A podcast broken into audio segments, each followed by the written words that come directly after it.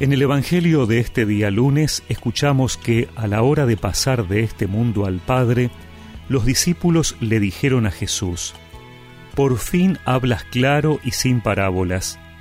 Ahora conocemos que tú lo sabes todo y no hace falta hacerte preguntas. Por eso creemos que tú has salido de Dios».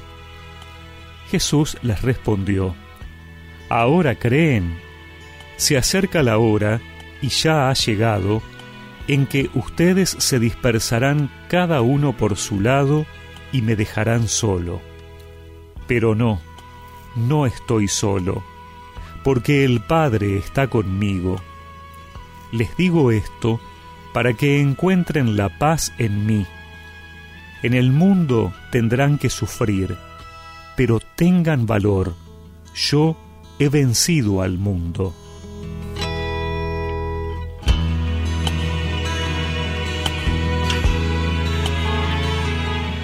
Tal vez nos ha pasado en nuestra vida espiritual que nos llenamos de fervor luego de un retiro, un encuentro con el Señor o en la oración personal, y sentimos en nuestro corazón que hemos descubierto un gran tesoro y que nunca nos apartaremos de él. Nos hacemos propósitos y hasta le hacemos promesas a Dios. Pero pasados los días nos vamos enfriando. Y encima nuestras debilidades nos llevan a alejarnos y volvemos a una tibieza o a una rutina en la que parece que quedó atrás aquello que habíamos sentido. A los apóstoles parece ocurrirles lo mismo después de todo lo que Jesús les ha dicho durante la última cena. Ellos le dicen que ahora creen, a lo que el Señor les anticipa que se dispersarán y lo dejarán solo. No se trata de un reproche anticipado, sino que se los adelanta para que cuando se den cuenta lo que han hecho, no se desesperen, porque Jesús nunca estará solo, el Padre no lo dejará. Se los dice para que encuentren la paz en el Señor. Les anticipa que en el mundo tendrán que sufrir.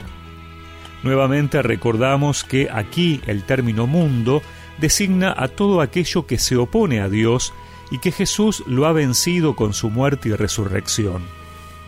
Por eso el mundo nos puede hacer sufrir, porque rechaza a los discípulos del Señor, porque buscará incesantemente apartarnos de su presencia y su amor. Pero no hay que tener miedo, ya que podrá hacernos sufrir, pero nunca nos derrotará. Por eso, cuando nos damos cuenta que el mundo nos ha apartado de la fe, nos ha enfriado, es importante recordar estas palabras para volver al Señor a buscar la paz de su presencia que nos da la seguridad y la fuerza que necesitamos. Hoy puede ser un buen día para eso, renovando nuestro compromiso con el Señor y volviendo a confiar en que Él es la vida.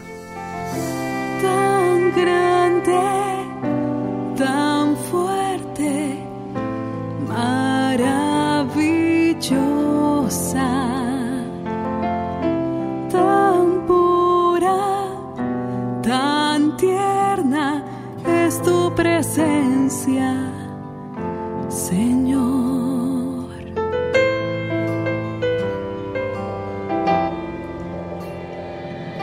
Sopla con tu Espíritu Santo y renueva nuestra fe.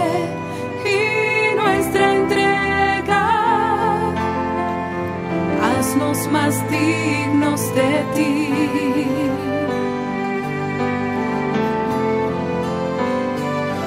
Toca con tus manos nuestras heridas, haz que sanen y danos vida, vida que viene de ti. Y recemos juntos esta oración.